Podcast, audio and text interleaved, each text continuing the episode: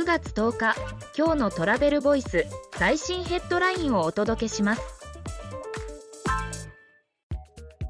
観光庁世界的 DMO の形成に向けて海外事例を取りまとめ8カ国の DMO の観光戦略など比較調査。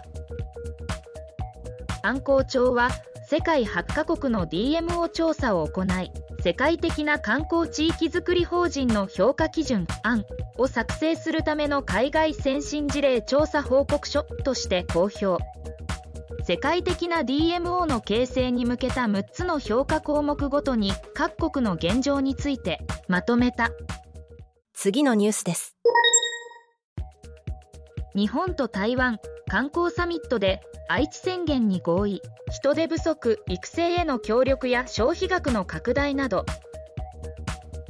2023日体観光サミットイン愛知で持続可能な観光と双方向交流の発展に向け日体観光サミット愛知宣言に合意。